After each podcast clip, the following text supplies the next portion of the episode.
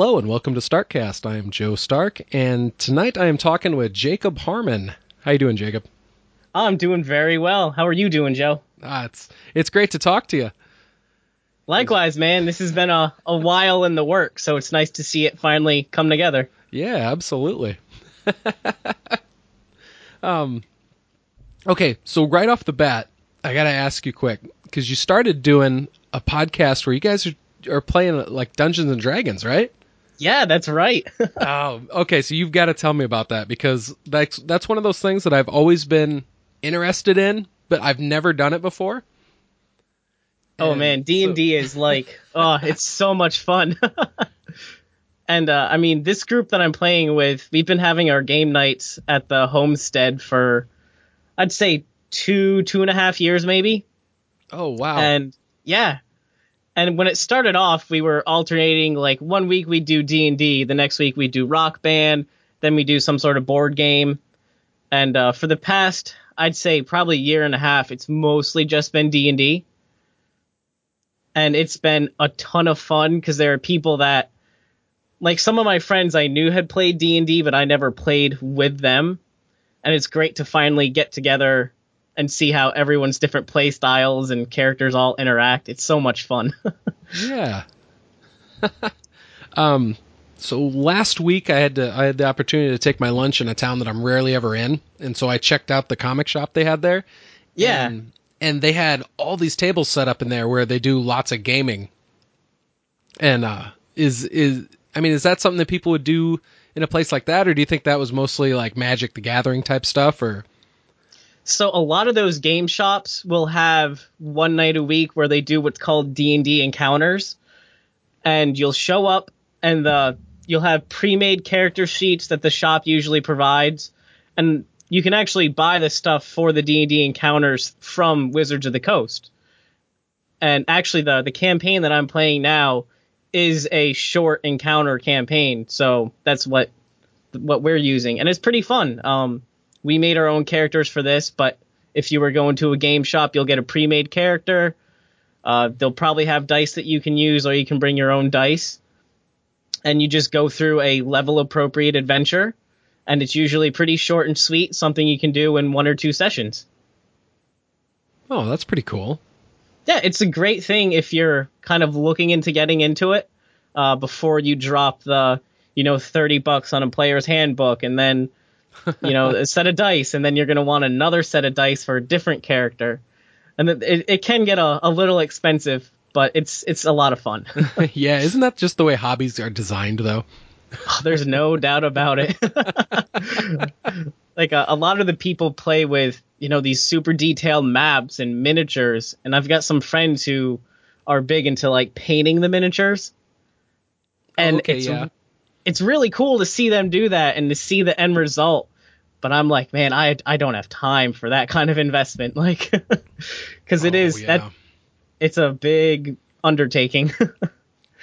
How long does your uh, do your games um, like last on average? Uh, we try to keep it at around two hours. Okay, and so Yeah. like, how does it like how does it work? So you're gonna have the one person who's the dungeon master, and they're really the storyteller, kind of the the person who guides everyone through the adventure.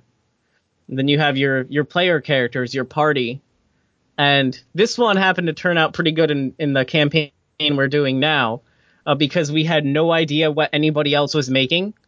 So it couldn't be like, okay, I'm going to be the fighter. We need a healer, so this person can be the healer, and this person can be the tank. Uh, it was just whatever happened happened, and it, it happened to work out pretty well.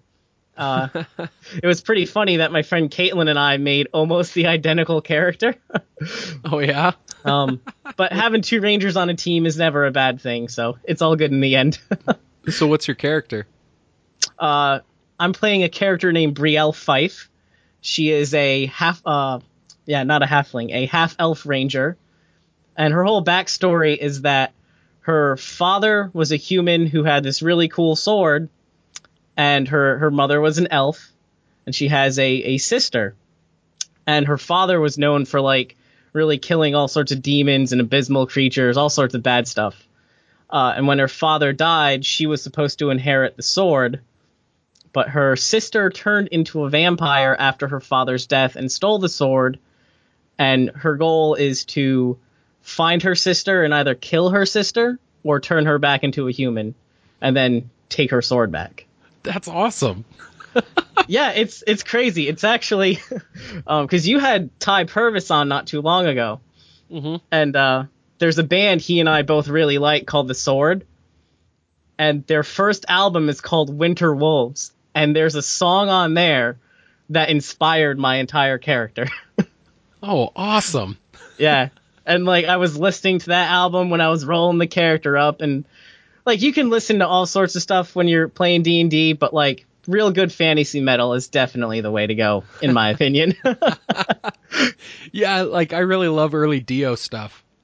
Oh man, like Holy Diver is like a yes! must-have album. yeah, dude.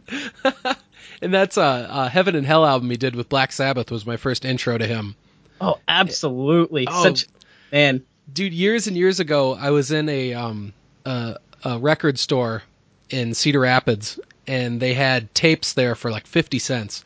And they had one of Black Sabbath, and so on one side of the tape it was uh, the Paranoid album, and on the flip side was Heaven and Hell. Dude, so, that's one hell of a tape right there, man. I know, right?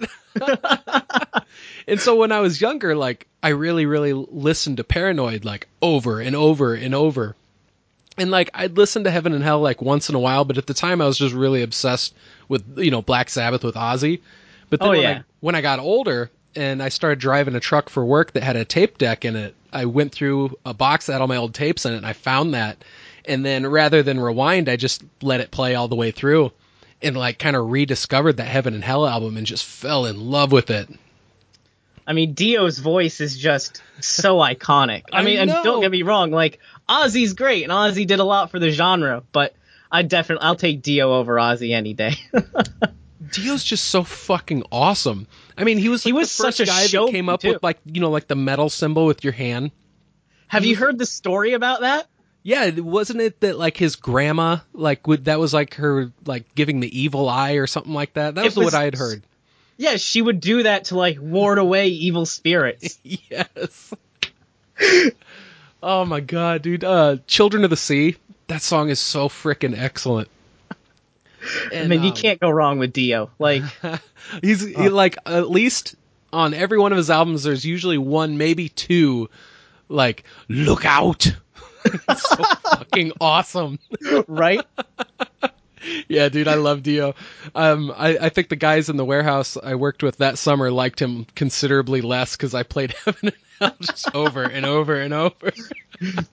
uh, see, when I was, I think I was like five or six when my brother moved out, and I was going through some of the stuff he had left behind, and there were two boxes of tapes, and one was just like old punk music, and one was metal. Nice. And uh, I don't remember what Dio album was in there. It was probably Holy Diver. And there was a lot of Maiden in there too. And man, like that shaped me as a kid. I haven't listened to near as much Iron Maiden as I would have liked to have. That's oh, man. I really ought to put on my list. In high school, my nickname was Trooper uh, because in gym class I would wear an Iron Maiden Trooper shirt. and oh, man, I was I was you were the most metal kid in class.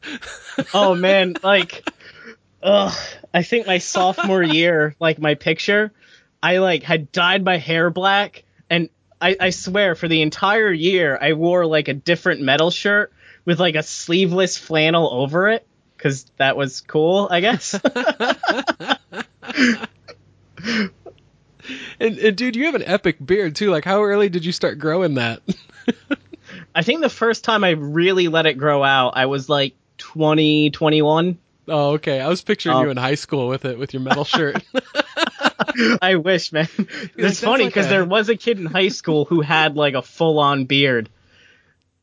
And like oh, he wow. stood out amongst all the, you know, hairless face teenagers. yeah, for real, right? I had a pretty decent goatee and and that was about all I could grow until I yeah, I got into like my early 20s, but yeah, I don't know. I need to have a beard. oh, I love it. Man. Like, uh, I kept it short for probably like a, probably I'd say like the past like year and a half or so. and my buddy's getting married next month, and he's like, "Please, please grow it out, please." So I won't disappoint. And I, I forgot how much I loved having it. there you go. That's a good friend. yeah. And my old man, I don't think he's shaved since he got out of the service in '74. So Oh wow. he's been rocking like a, a ZZ Top beard. yeah, I've taken mine pretty short with clippers, but I don't think I've actually taken a razor to my face in well over a decade. the last time I took a razor to my face was, I think, in October. I uh, I was trying to get cleaned up because I had to go to court, and Ah. the the adjustable thing on my clippers slid all the way to the shortest, Oh no. and it looked horrible. so like I had to go buy a razor, which I hadn't done in you know who knows how long. And then when it was all said and done, I'm looking at my bare face. I didn't even recognize myself. It was, oh, it was weird. yeah, I know that feeling, dude. And like I was, man, I had to have been in the neighborhood of 300 pounds when I did it, and and my hair was kind of long. Also, and when my hair gets long, it gets really curly. all right. And so yeah, I trimmed my beard down, but I hadn't cut my hair, and so I had like this weird, like Jheri curl looking thing up top, and just this smooth, like really white, super fat face. Oh man. It was awful. I looked like like a cross between Charlie Brown and uh, Samuel L. Jackson in uh, Pulp Fiction. oh man. oh, that's great. this is not this is not a good look. And I was like, I am never ever gonna use a razor on my face ever again. And so, Right? yeah, like if it like when it gets really hot, like now in the summer, I, I usually keep it shorter. But yeah, I let it get pretty long last time, and I don't know, it was fun. Oh, definitely. I know. when Uh, it got hot, it was like a heat sponge. Well, there's no doubt about that. I think it was two years ago. I went to a, a beard competition in Maine, Oh, and it was just like it was just like this spur of the moment thing. I've got a friend who lives in Portland, and I was like, you know what, I'm gonna go do this. I didn't expect anything, and I ended up taking second place in my division, and uh, I got to drink free beer all day, so that was pretty cool too. Um, Yeah, that's never a bad thing. no, and it was all like really nice, like locally made beers. It was it was a great time, and the the beard competition was so much fun. so now I've got this neat trophy for my beard. no kidding. What what place did you take, or or how does a beard competition work? it's crazy. Like it's it's very serious. They split everybody up into divisions. So I was in natural beard, less than six inches. So I could do like some light styling, like I'd use the beard oil, but I wouldn't use the beard balm. And then like the overall length was less than six inches. And the guy who took first place, dude, I'm serious. I think he might have actually been Santa Claus. and I have no issues taking second place to that dude. Oh yeah, no kidding, right? so Uh, and then they had like the, the freestyle section, so these guys with all like the crazy beards, all split into different angles, and that was really neat to see. yeah, well, what I was gonna ask is, you said there was like natural. What is like the unnatural side? Is that just people Uh, having like weird- Okay, that'd be somebody like having like a huge beard and they make like a hollow in it and put like a little stuffed sparrow in there. Pretty much. you know, like uh, with a natural, you can use like some light styling products, but you don't want to give it like a like if you were to like shape it your long beard into a point, they would count that as like a styled beard. Where you still want it in natural to have kind of its natural flow. Okay. Um. Oh man, I was gonna ask you something else about that. I I lost it. It's all good. Oh, okay. Yeah, my wife out of the blue one day just sends me this picture and it's a link and it was these people that were like gold frosting their beards. So it was Oh, like man. gold and silver frosted. I'm like, no way. but Well, I mean, these were impressive beards. I mean, it looked like you did to take a put a lot of time into growing this thing. and then to put that that kind of product in there, like, oof, What's that look like going down the drain? right? I know. I think in November, uh, I'm gonna do a rose quartz cosplay, and so I'm gonna end up doing my hair and my beard pink. and I've never put any like colored products in my beard, and I don't want to do it like a permanent dye. So uh, it's gonna be interesting. I found one guy who did it, um, and he had a pretty good sized beard as well, but he actually like bleached it and then dyed it, and man, it it came out awesome. But I'm not that committed. So, oh man, I totally lost it again. What's wrong with me tonight? well, it's all good. It's it's one of those Tuesdays that feels like a Monday, so I get it. yeah, uh, it's it's been a crazy day, man. Um, I know we have audits going on at work like crazy, so I can relate. well, let's see. It was last. I think it was last Friday. My wife was my wife works really early mornings, so she was Okay. driving to work at like I don't know, like three thirty in the morning, yeah. and and her car broke down on her on the side of the road. oh man. and like I had had my phone on silent, and so like when I eventually woke up, I had like twelve missed calls from her, and it was it was really bad. And so I can imagine. she eventually got a hold of her mom, and her mom was able to go pick her up. But yeah, I felt pretty bad about that. And so my lesson is okay, make sure your phone is not on silent when you go to sleep, especially when you use it as your alarm, you idiot. Oh man. uh, yeah, so it looked like either way I was in I was in for a rough morning there. But oh, yeah, sure. yeah, and so I just found out today that basically the engine in her car is like seized up. Oh man, that's And- that's yeah. rough. Yeah. So yeah, that's that's been the thing that's been weighing heavily on my mind today. It's like And when it's something like that, like you have to, you know, take into account how much the car is worth, and would it be better off to just get a different vehicle or put the money into it? Like it's a it's a big consideration. Yeah, exactly. Yeah, it's just one of those parts of being an adult that sucks. Oh yeah, it does. The stupid responsibility part. it weighs down on you, that's for sure. So so with you guys doing the D and D and you're actually incorporating it into a podcast now? yeah, which is uh, the first time any of us are really doing something like this. So it's it's been really fun. Uh, we our second episode isn't up yet. It'll probably be up on Thursday. Is your first And, uh, episode up then? Yep, the first episode's up on Podbean. What's it called? It's called uh, the Woodward Homestead Adventuring Company, or WAC for short. I love it. yeah. So uh, my buddy who whose house we recorded at, uh, he and his almost wife uh, bought a, a farm that when they bought it, it was actually a B and uh, B and B, and they've turned it back into a working farm. So they call it the, I think it's the Woodward Homestead and Orchards.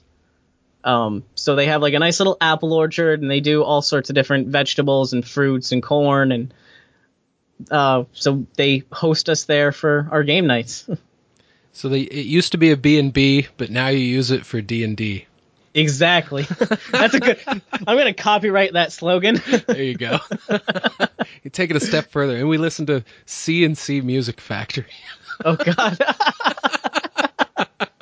this is getting out of hand. No, that was really awful. That was one of those thoughts I should have kept to myself. Oh, that's great. But yeah, it's been uh, it's been really fun actually recording, and I've noticed too that like it's it's helped kind of keep things going during the campaign. There, we're not going off on as many not worthwhile tangents, if that makes sense. Uh, kind of keeps us a bit more focused, which I I prefer playing in that style anyway. So, I mean, how does so the person who's like the dungeon master? Do they just like come up with like a storyline, and everybody just kind of works into it? Yeah. So, like, for example, I have a, a campaign that I did a few years ago where I just from the ground up made this story that these people were going to meet on a boat. They were all being hired by the king whose son had gone missing, and their deal was to find the sun. And I had clues hidden throughout the different areas they could visit that would lead them to the location of the sun. And then uh, they would find out that he was getting turned into a, a gnoll, which a gnoll in D and D is like a almost like a, a walking hyena. I think that's a good way to describe it. That's creepy. Yeah, and then like the whole there's a whole story around that. So you either make up your own story or you like I said, you can buy the adventures where it'll lay out, and the, the adventures are really good if you're getting into it because they'll lay out the overall story. They'll give you the encounters with all the stats for the enemies that the party is going to be fighting. Um, it'll give you the loot that they're going to get. It'll give you the experience they're going to get. It's a great tool for someone who's getting into it. And then the the players just interact with the each other in this this made up world and follow the storyline. And sometimes they follow it I don't want to say the correct way, but the more direct way, I guess. And sometimes they can end up going the complete wrong direction and everybody ends up dying or they just don't find what they were looking for. Hmm, right on. yeah. Um, I read a whole bunch of a, a fantasy writer named Raymond E. Feist when I was in high school. All right. and um, his first book was called Magician, and I see I had gotten into Mag- Magician when it was like a, a um, it was like a later print edition, and so it had a big section in it written by Raymond E. Feist where he kind of talked about how it all came to be, and I guess him and a group of his friends in the '70s kind of they started off playing D&D and then branched off and created their own world that they called Midkemia and then they had a whole history and everything with that and eventually they told him they were like hey you should write a book that talks about how the greater path magic returned to Midkemia and that was basically the start of the book Magician. Oh, that's awesome. Yeah, it's it's a really excellent book. You'd you'd probably dig it. Do you read very much as far as fantasy stuff? Oh, for sure. Like I'm a big fan of the seems like. Salvatore books. Um, which if you've never checked out R.A. Salvatore, those books are published by Wizards of the Coast and they're actually set in the D&D universe. Okay.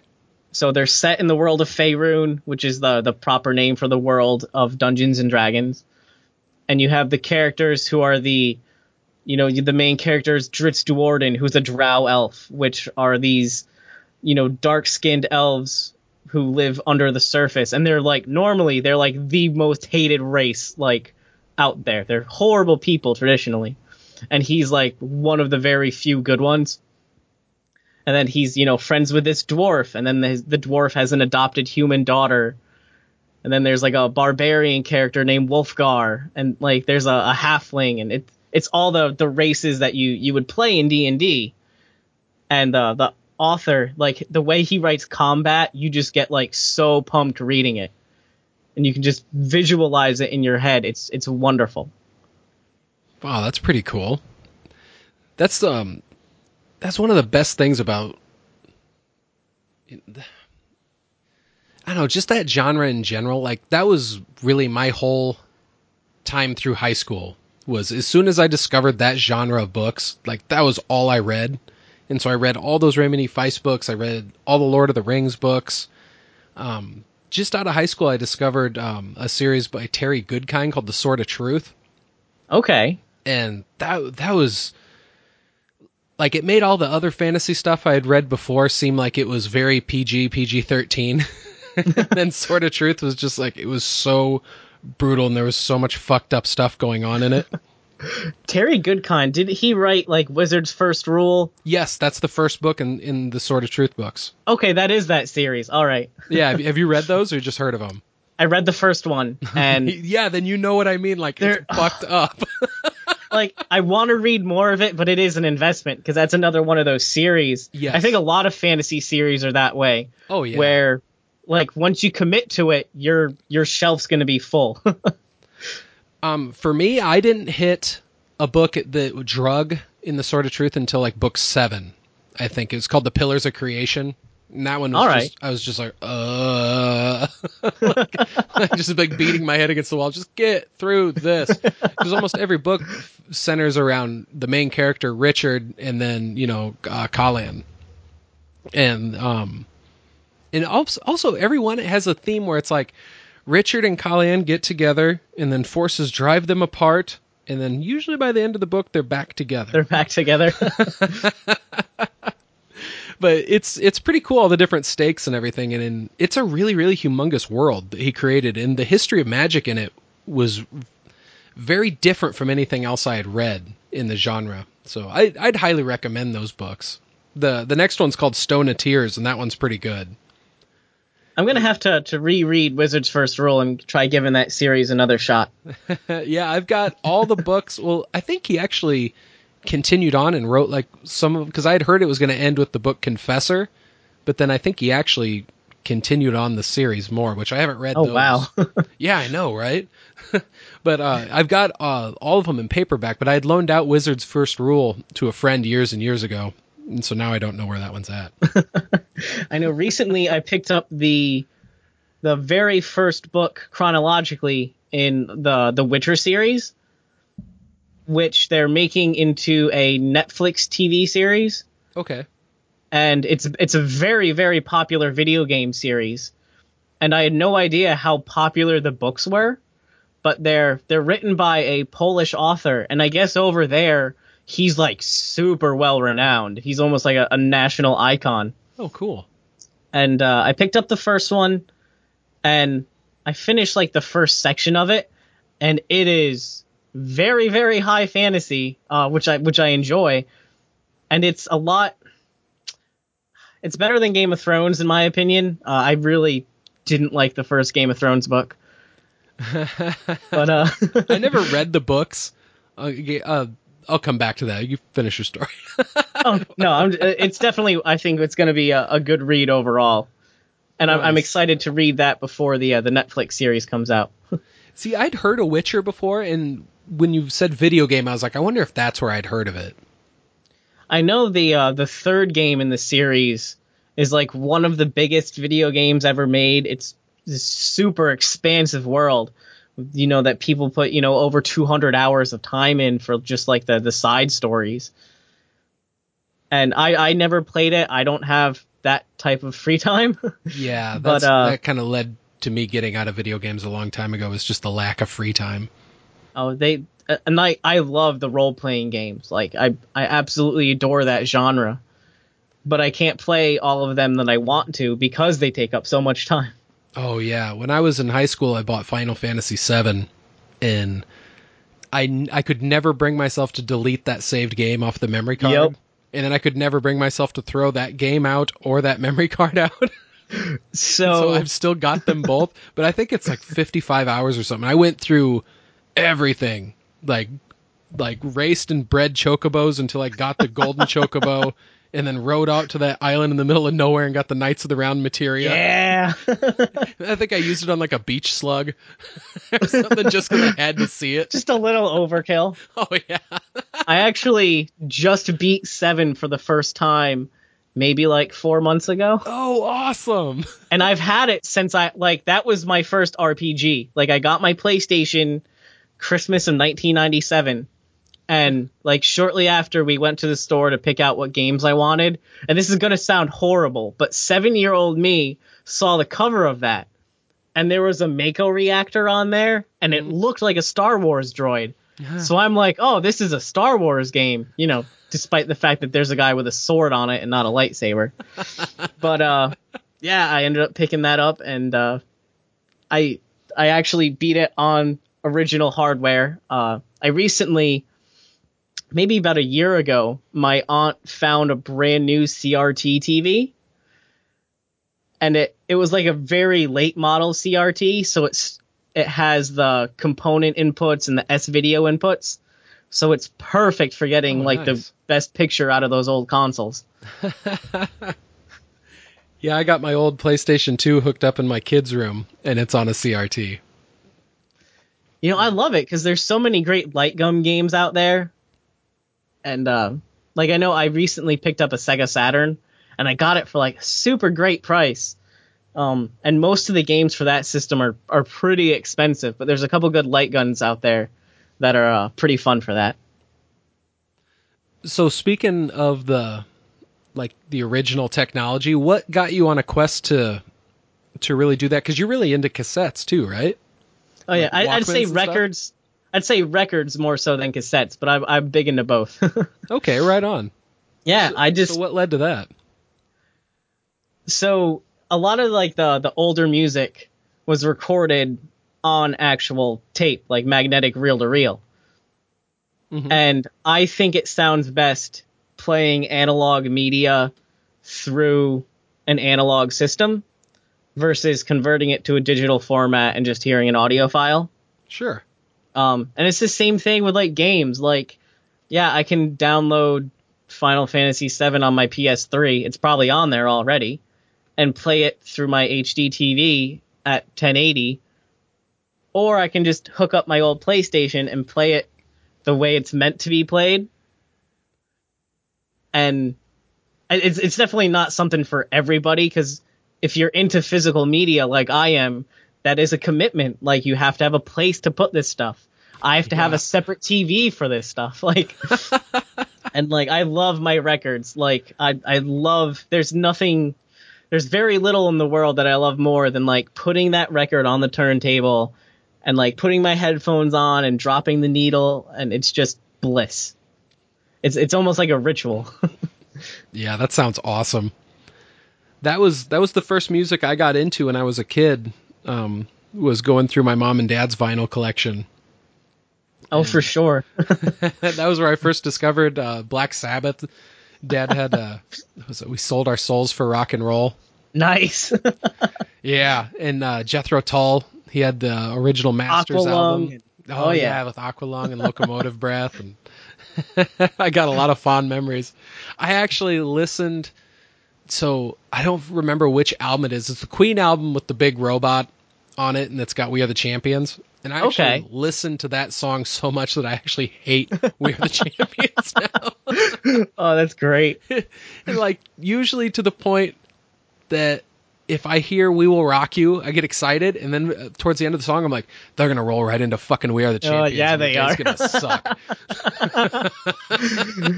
see when I was I think I, I started getting into vinyl when I was probably about a freshman in high school. I found my parents' collection. And there was a lot of village people and ABBA. And there was also my brother yeah. Uh, Dancing Queen. right? I love that song. Like good. no shame. That song is so good. A lot of ABBA's really good. yeah, it is. but uh, I have the album sleeve for it. I don't have the actual album, but it was my brother's He-Man and the Masters of the Universe like storybook vinyl, Oh, cool. and it, it's a neat piece of art to have the sleeve. I just wish I had the actual album. Yeah, that's kind of a bummer. Yeah, That's like and then uh. I found some of my mom's older brother's 45s, and it's a lot of stuff from like the 50s and 60s. So I have an original 45 of the Beatles' "Let It Be." oh, sweet. Oh, that's that's one of my favorites. Uh, I've got a 45 of Johnny Cash's "Ring of Fire," Oh. of like Dion's "The Wanderer." That is so cool, man. Yeah, there's a lot of great. Uh, one of my favorites from that that I found was uh, the Monkees' "Last Train to Clarksville." The Like, oh, Monkees. there's- I love the Monkees. they just came out with a new album like last year. no kidding. yeah, my, uh, my friend picked it up, and it's it's a pretty solid, fun album, and it has a lot of like guests on there. Like one of the guys from Fall Out Boy did something. I think Dave Grohl helped with a track. Like it was it was impressive. Well, yeah, I'd bet. You know, it's like, hey, do you want to record an album with the Monkees? And be like, holy Right? shit. Who would pass that up? I know. It's like, did I just really get asked that question? like, I guarantee you, when they were putting their shoes on that morning, they did not think they were going to field that question. right? Actually, uh, before before the Skype call tonight, I was listening to the the Deadpool soundtrack on vinyl. Oh, no kidding. yeah, So, how hard is it to find current stuff that's on vinyl? It's easier than you could imagine. Like go on Amazon and it's there. Uh there's such there's been over the past I'd say 8 years there's been a huge vinyl resurgence. Um Record Store Day started in I believe 2007. And it started it was a very small movement just to get people back into the record store. And the companies would release like limited run special edition vinyls. And now it's become like for me, it's like my favorite holiday of the year. And the the store opens up at like ten, so I'll get there at like 8.30, 8 o'clock, and I'll just wait in line and then it's it's almost like a Black Friday thing, except everybody's really cool and like helping you find what you're looking for. Um this past year, Record Store Day was actually while I was out at C2E2. so I didn't really get to to find anything I was looking for. But the year before, I was the third person in line, and the guys in front of me was uh, an older guy and his like 12 year old nephew. And this kid was like, it made me really happy for the future generations because he knew like all the metal bands I was into. He was big into like uh, David Bowie, and that was like because that was after Bowie had passed. Uh, they were releasing some of his stuff, and like this kid was like dead set on getting. I think it was like a Ziggy Stardust album. Like it was it was a really neat experience that year. Wow, and how old was the kid? I mean, he was maybe 12 years old. Oh, that's cool. Yeah, I've gotten some neat stuff. Like, uh, actually, I found it today because I, I forget that I have this 145, and it's uh like three songs from the movie Nosferatu, which was the the first vampire movie made in I was gonna say the old- 1922. Yeah. Yeah. Wow. and I, I have a lot of soundtracks. I, I kind of collect soundtracks on vinyl, and uh, like I've only listened to that like once or twice because it's in a really nice album sleeve, and I need to my turntable I can actually convert from the the vinyls to MP3, and I need to do that with that, and that way I don't have to to pull that one out, and I can get it framed. Oh, that's a good idea. When I was a little kid, I found a collection of it was either Mozart or Beethoven symphonies, and it was this really big, thick book, and it had like a half dozen different records in it. Awesome. It was really cool, and the the records ended they were really, really thick too, which was weird. They were like twice as thick as like all the other ones in my mom and dad's vinyl collection. They might have been. It's a different RPM. I think it's 75. It's Yeah. a it's a higher RPM rate. They're a thicker uh, thicker material, and uh, they're they're they're used a lot for music like that and for a lot of spoken word stuff. I think it's 75 RPM. Huh. Well, yeah, I was just listening to it on was it usually 33 or 45 or, Or 45, yeah. Yeah, and so this was I mean it was the size of like the you know the big records, but they ended It up was being like, super thick, yeah. yeah, it was it was really thick and they were in a, like a big enough book to where it like sat and so I had it like up on like a shelf type thing and then it got knocked off onto the floor and every single one of the records was broken. Oh man, that's horrible. I know, I was really bummed out. But man, now I'm really curious. like was I listening to those like too slow? You might have been. I know. Uh, one of the the better records that I found recently is actually a collection of Winston Churchill speeches.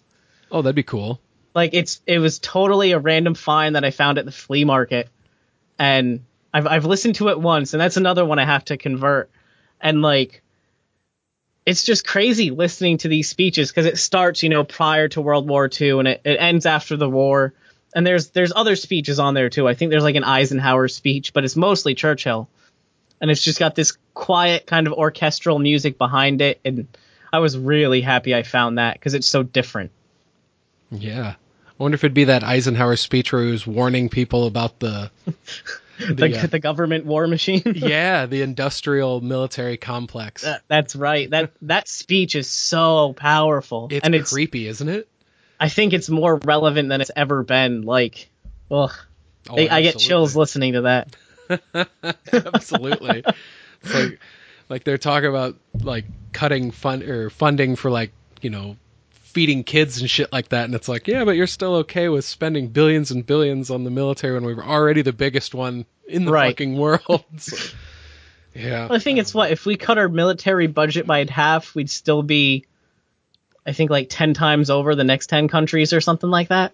Holy It was like it was ridiculous. Yeah. Yeah, it's Ugh. That's all I can say. when it comes Exactly. to the- just the way that it seems the big wheels turn in Washington is it's disheartening. It's extremely disheartening. That's And that's why what- I buy records to cheer up. That's what I was just gonna say. That's why we have our hobbies to forget about that sort of shit. I know uh, I was I was really lucky. There's a, a show that I really enjoy called Steven Universe. And at San Diego Comic Con, uh, there's a company called IM 8-Bit, and they're really worth checking out if you want to get like some some neat video game or, or movie vinyl stuff. Um, and they did a I think it was a special edition seven inch, and the A side is one of the songs from the show, and the B side is an exclusive version played by the the showrunner who also writes a lot of the music. And they made three thousand copies, and then randomly I just happened to check their Facebook at the right time. They were like, "Oh hey, we put fifteen hundred up for sale on our website," and I was on it like boom, and I managed to get a copy. Oh, cool. So that'll be pretty neat when that comes in. I've got some other cool soundtracks. Like, uh, I actually recently picked up a bunch of '90s Nickelodeon on like one bright orange vinyl. yeah, of course it's bright orange. Got to revisit the the music of my youth. yeah, one of the records I had when I was a kid, it was called Looney Tunes, and it was just a bunch of like weird, like Doctor Demento style. oh, that's cool. like music. and uh, God, I was sad when that thing. I, I pissed off my younger sister one time, and she walked over and picked it up off the turntable and like drug a nail down it just to piss me off. Oh it man, never that's played horrible. right again after that. Oh, my heart a- aches just hearing that. Uh, it was a casualty of the sibling war. right? and I remember the first album I ever bought.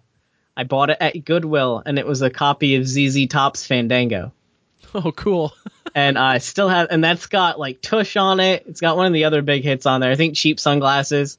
Like, man, that's that's a good album. you, you did grow up listening to a lot of good music. Holy shit.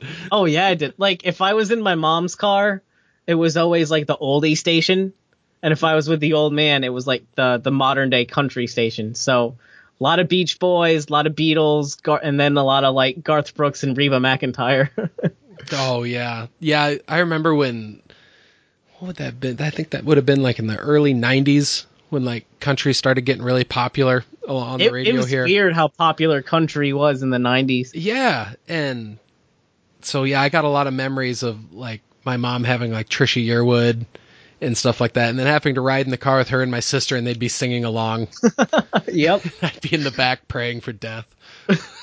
and see like i mean i grew up on like a small farm and i was i was in 4-h my whole life. So every year at the 4-h fair which is also the weekend of my birthday like every year uh they would have on like the saturday night they would transform the one of the cow barns into like a dance floor. And they would just play like country music over the speakers. Oh, nice. oh that was a lot of fun yeah, the the first concert I ever ended up going to was actually Reba McEntire and Sawyer Brown. that was probably a pretty good show It it actually was a really good show. i know uh like uh, we play But you know, it's still it's like, dude, that was your first concert. That's Right. Because I was so not into country, but it was like they're like, "Do you want to go? You can go and see a concert." And I'm like, "All right, I'll go." And Yeah, Sawyer might as Brown well. did put on an awesome show. right?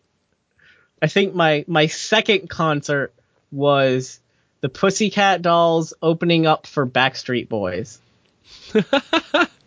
and I got free tickets to go with my friend and we were like front and center. And I don't remember like the name of which Backstreet Boy he was, but he jumped up and like gave my friend a hug and I fist bumped it. Like I fist bumped the dude. I don't I think his name might have been Joey. I think that's one of them. and I was just like like had that been like Steve Harris that had jumped up in front of me, I'd have been on my knees like we're not worthy, you know? Yeah, I think my second concert ended up being uh, Pantera, White Zombie, and Deftones. oh, nice. So yeah, I made up for it. that was that was in '95, and I remember I heard they were coming to Cedar Rapids, and so I told my mom I wanted to go, and she kind of laughed and was like, "Yeah, if you can save up enough money to get a ticket, you can go." And so I was like, "Challenge accepted." White Zombie probably put on a great show.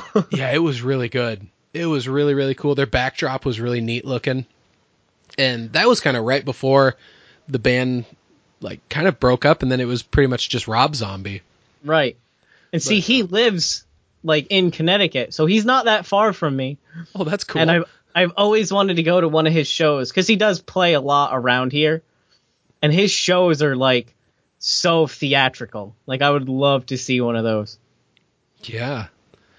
I remember when when that was when Pantera had had their Great Southern Trendkill album, so that's what they were touring on that summer. All right. And so right when they started off, you couldn't see them. There was just like a big, huge curtain up. That if you looked at the back of the Great Southern Trendkill or yeah, the Great Southern Trendkill album, it was like a kind of like a black and white of an American flag with like a coiled up rattlesnake on it. All right. And so that's what this curtain was. It was just like the, a big, huge, like silk version of it. That's cool. yeah, and they had these like things projected down onto it that were kind of moving around, and it was playing the song "Suicide Note Part One," which is like really slow melodic song. Are you familiar with that? No, I'm not with that one. And then, well, then it goes into "Suicide Note Part Two, which is like the polar opposite, where it's just like super high tempo, screaming, death metal, fucking awesomeness. Right. but like we're all so transfixed in the crowd, and you know we're just watching all these symbols, and it's like like like little pentagrams going around, and then it's like the the Pantera like Cowboys from Hell logos floating around, and then it was like pot leaves, and then it was pot leaves. Everybody's cheering. Do you know that Pantera did a song for SpongeBob SquarePants? No fucking way. I used to have, and this was like early days of SpongeBob.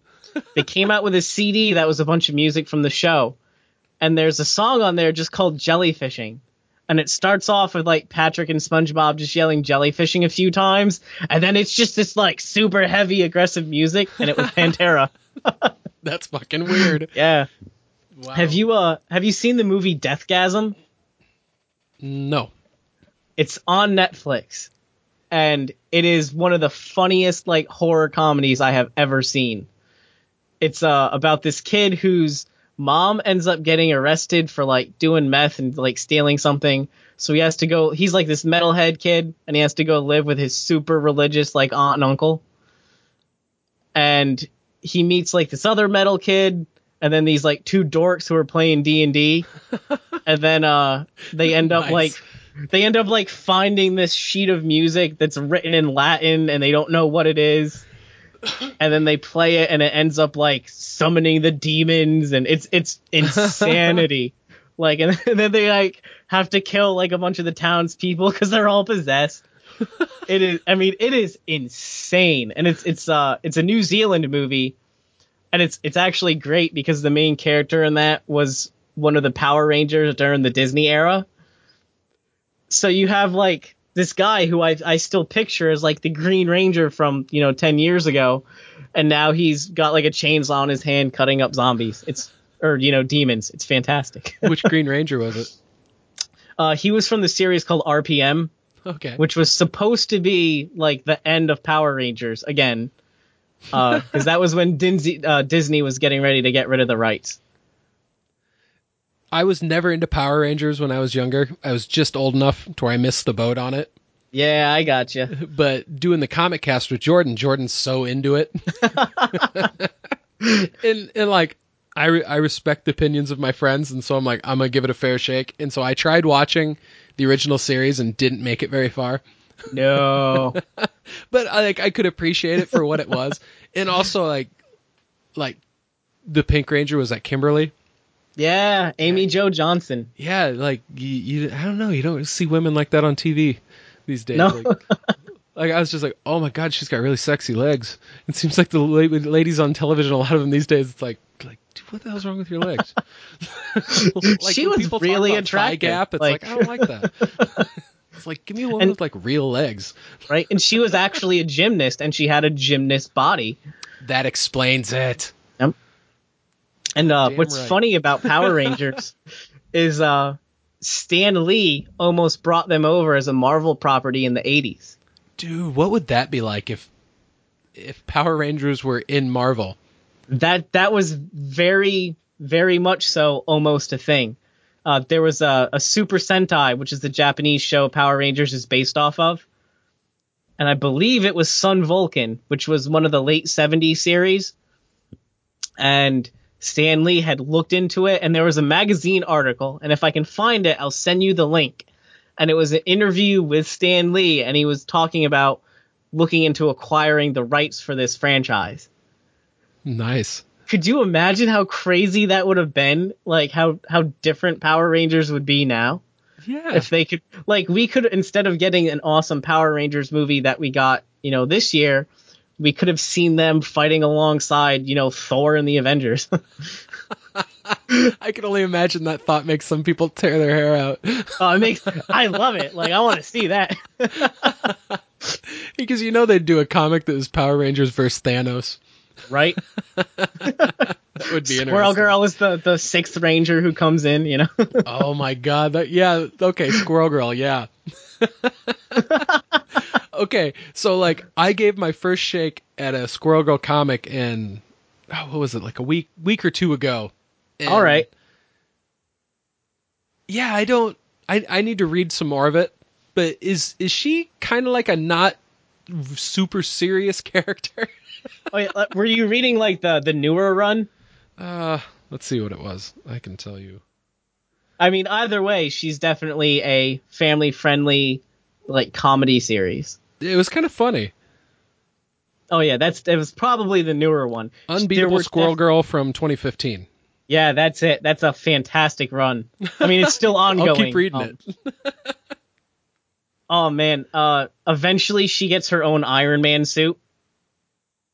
Uh, and her, one of her squirrels, Tippy Toe, also gets like an iron squirrel suit, which is funny because it's essentially just Iron Man's glove with like a, a crystal bubble for the squirrel to put its head in. uh, Squirrel Girl's so badass. Like, Squirrel Girl single handedly defeated Thanos with the Infinity Gauntlet. That is a thing that happened. Why are people so not wanting to give her props for that? I have no idea. it- like, generally when it comes up, it's either people talking about, you know, I love Squirrel Girl, like your perspective, or, or people or they being like, hate her. Yeah, and it's like, oh, like- I, and like back in the in the nineties, it might have been maybe the the early two thousands when Jessica Jones and Luke Cage had a kid. There's a, a pretty famous panel where they were interviewing people to be potential like nannies for the kid. And the last one is Doreen, and I forget the answer that she gives, like why she'd be a good nanny. But it was like super like heartfelt, and she ended up being the nanny for their kid.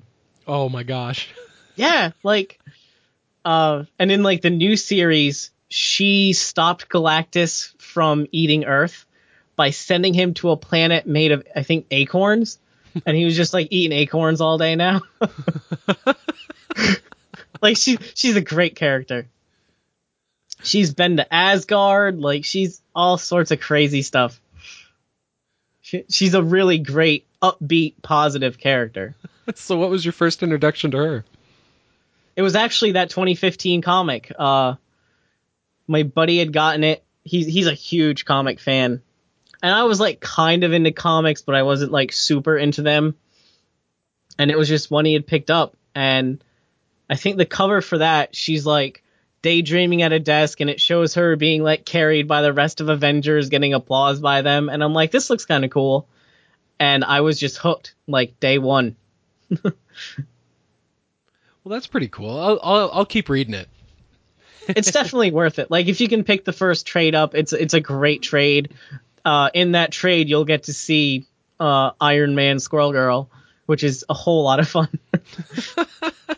Yeah, I'm just on the first uh, issue of it, so I'll, I'll keep going and I'll let you know. Yeah, you'll have to keep me posted.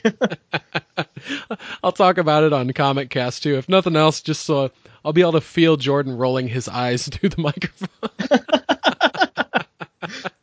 There's some books that I'll bring up to him, and I'll be like, "Dude, are you gonna read this?" He's like, "I am not reading that."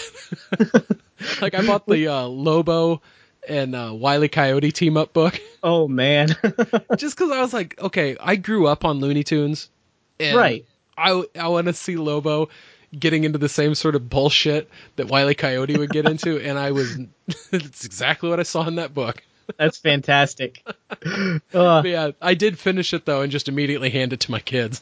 And I was like, here, this is for your collection, guys. Right? They're like, oh, thank you. oh, that's funny. You uh, you just finished reading The Wicked and the Divine's first trade, right? I did. I Oh, did. same here, man. Ugh. Dude, I loved it. It was so good. I like the the character of Lucy. I was not expecting like her the end to happen to her. Like, Oh, oof. I know. Ugh. but yeah, and the, that the book was- artwork for that's beautiful too. Yeah, yeah, that's what I was. It really reminds me of the the artwork that's in Alex and Ada. Oh, I love Alex and Ada too. oh yeah, you've read that one? oh yeah. Oh man, I just finished that. I just got the third trade and finished it. Um, what was it? Probably. It might have been last Thursday. I think. Nice, I finished on my lunch break at work, and wow, it it did make me roll a tear on the very last page of volume. Oh, three. without a doubt. Like, I was like, holy shit! Like I did not see the turn that it takes towards the end of that series. I don't think anybody did. That's why it's so made it powerful. so real. Where it's like, okay, yeah, that would that's a total fucking bummer, but that could happen. But right? then then there's that moment at the end where it's like you know, it's like seemingly it was all worth it. You know, and I like books like that because they, they kind of make you question things, and I think that that's really a plus to that book. Yeah, the biggest thing about Alex and Ada I enjoyed is when Ada was having discussions with I think she was talking with Alex or either that or she was talking with one of his friends and she was saying, you know, how is you having a body that's just made out of bones and blood any different than mine which is made out of computer parts and, you know, whatever fluids run it. It's like in the end they're both just seats for consciousness, which is being Right. expressed through this body and so what if mine was manufactured and yours was organic? In the end, it, we're still, you know, two consciousnesses that are communicating with each other. I don't And know. It was as- incredible. And as you look in our, our, our modern world and where technology is going, those are discussions that we're gonna have to have. Like, oh, absolutely. uh, have you seen the the new Disney animatronics for their Avatar world? No, I haven't seen any of that. there's you can see a video of the the animatronic without like the skin on it and it's it's insane how intricate it is and then you can see it actually moving around like fully set in the world and i would have sworn it was actually a, a real person in a costume Wow. and it's only a matter of time before ais get to the point where maybe they develop their own consciousness like we could see that in our lifetime Potentially. I know that there's lots of people who are freaked out about it. Oh, for sure. I mean, um, oh, it's the Tesla guy? Uh, Musk, right? Yeah, Elon, Elon Musk? Musk. Yeah. Yeah, he said that uh, that people are summoning the demon. Like he actually goes out of his way to try and buy up companies that are getting close on it. so that he can It's like, not yeah. totally surprising. It's like you're not working on that anymore. Shelf that No. project. and the thing go. is, I think that's something that we've been questioning as a society for a very long time. Oh, And, I mean- absolutely. I mean, the concept's been bandied about in science fiction for friggin' decades. Absolutely. You know, whether it was an alien race that we would we'd be talking with to an actual android, and you look at how it's been explored in in modern pop culture with shows like Star Trek and I, Robot, and who knows, man. Interesting times to be alive. Yeah, I mean, what do you think that that would spell for the human race, though? Because you got to think that if they have robots like that, one of the first things they're going to do is they're going to start taking over menial labor. Oh, absolutely. And I mean, I work in manufacturing and I'm trying to get out of that field because I know that's not a field I can work in for another, you know, 40 years. Because I don't think in 40 years there's going to be many manufacturing jobs. It's all going to be automated. Yeah, I mean that's a very real consideration. Yeah. And then I know I was listening to, I think it might have been Joe Rogan's podcast uh, a couple months ago, and he was he was talking with someone who works in the robotics field, and he was saying that there's a good chance that within maybe five or six years, the long distance highway driving for truckers is going to be driverless, Yeah, I heard that. and it's just going to be, you know, they'll the driverless vehicles will drop the trailer off at like a pickup destination and then a human would drive it to its final. But that's how many people does that put out of a job, you know? Yeah, and then what are all these people doing? Exactly. I mean, because if anything, this country has shown that it does not give a shit about helping people No. in that sort of way. And if you if you bring up the idea of you know like a universal basic income to just give out to people, like people freak out about that idea. Big time. You know, it's going to be interesting. pros and cons of that, but yeah, yeah. What were yeah, you saying? uh, well, like living in a in a post scarcity world, like we're really like the first people to do that. This is this is something that's never been encountered by our race before. And it's going to be very interesting to see how it changes, you know, in my lifetime. I mean, I'm I'm going to be 27 in a couple days. So I still got 40 years of work or so left. Like what are my work options going to be before I can retire? Will I ever be able to retire? Like, or maybe 20 years from now, something will happen and we'll be exploring outer space. Who knows? Like, it's, there's so much potential right now than I think we've ever had before in our, in our world history. it makes you wonder, doesn't it? It really does. Have you ever? Do you listen to Rogan very often? oh yeah, I love his podcast. Have you heard the ones where Graham Hancock's on and he's talking about you know ancient civilizations that could have potentially been wiped out, but we can just see traces of what they had left, like specifically like Gobekli Tepe. I love some of that stuff, man. Like, oh, that's right in my wheelhouse. I know it's so fascinating. Like so, Gote- Go Gobekli Tepe is one that really really blows my mind.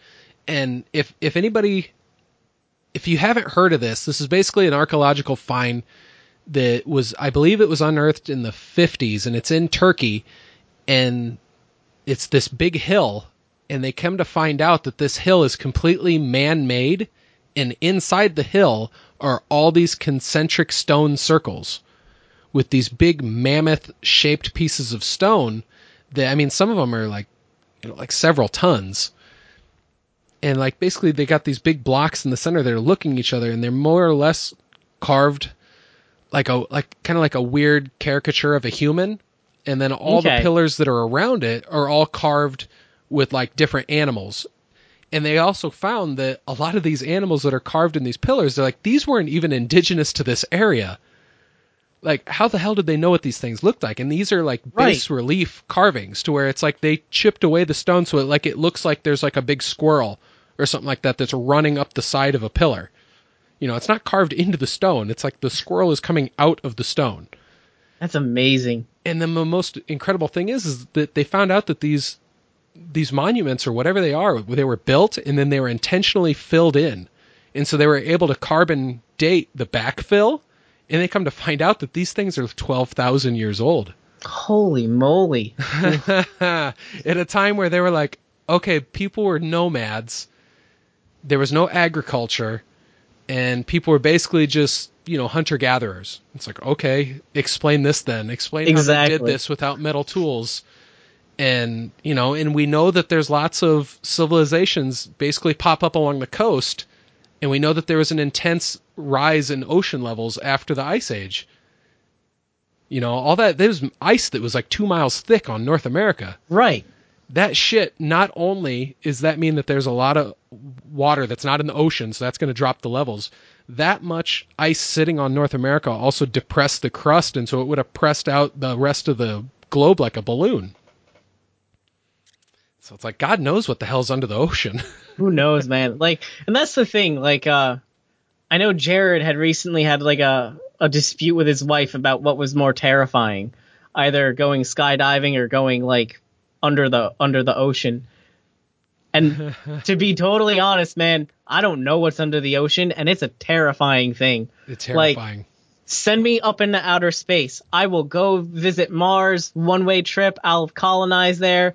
If I end up getting attacked by xenomorphs, whatever.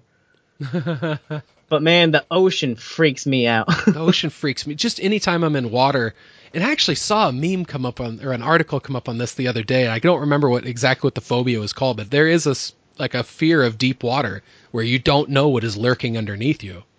right. I mean, who knows what kind of, you know, wildlife might be down there. oh yeah, and like I have that fear to an irrational level. Like I'll freak out in a farm pond. it's like there's definitely a really high chance there's not something in here that's going to eat me, but fuck it, I can Right. handle it. Oh, it's crazy, man. Like, I don't know, just something about the ocean. Like, and, Ocean and you have to out. respect it because it it is so impressive.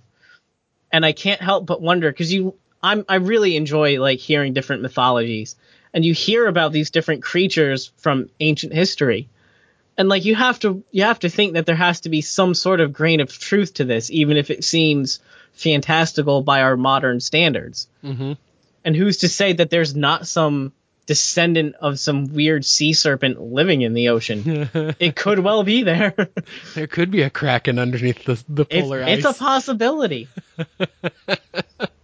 and woe befall those who awake it from its slumber. Uh, and that would be me who woke it from its slumber.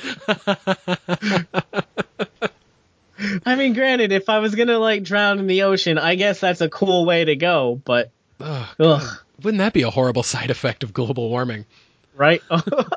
we end up resurrecting, you know, or awakening these ancient species. It's like, way to go, America. You woke up the fucking Right. kraken. it's like, we like to drive, though.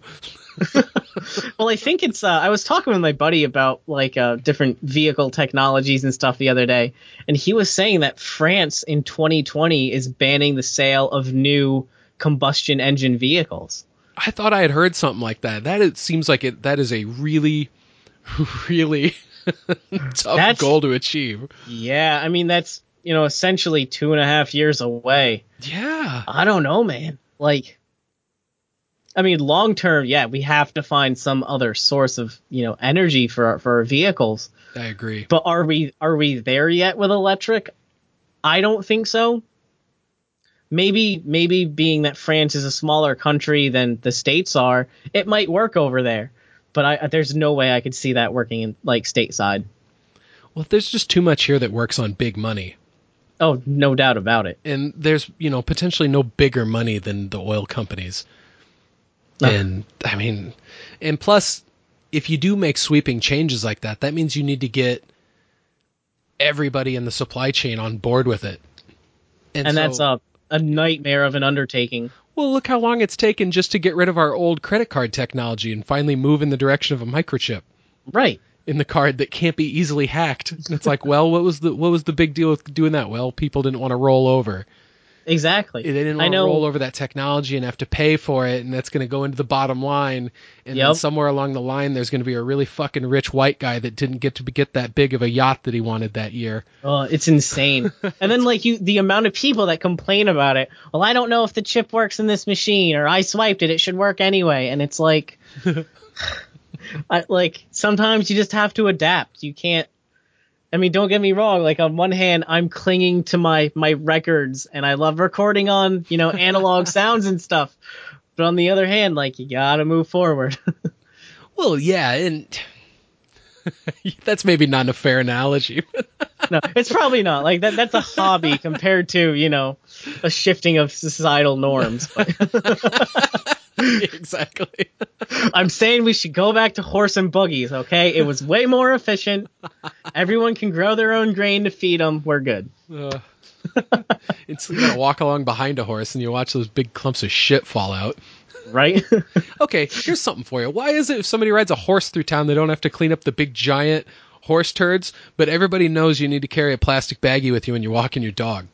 See, I don't know, because whenever I had my like, whenever I would ride my horse, we just had this bag that like attached under their tail and collected the shit. Ah, So everybody sh- with a horse should have a shit bag. it's true. It's it's a very cheap investment, and it makes it makes the the area you're riding in look nicer. yeah, absolutely. Ugh. There's a interpretive trail at the state recreation area that's just a few miles away from my house, and so this trail is oh maybe like seven eighths of a mile long, and it goes through a bunch of wooded hills. But All right. cut- cutting right through the middle of it is a horse trail that actually goes around this lake, and it's probably like a ten mile loop.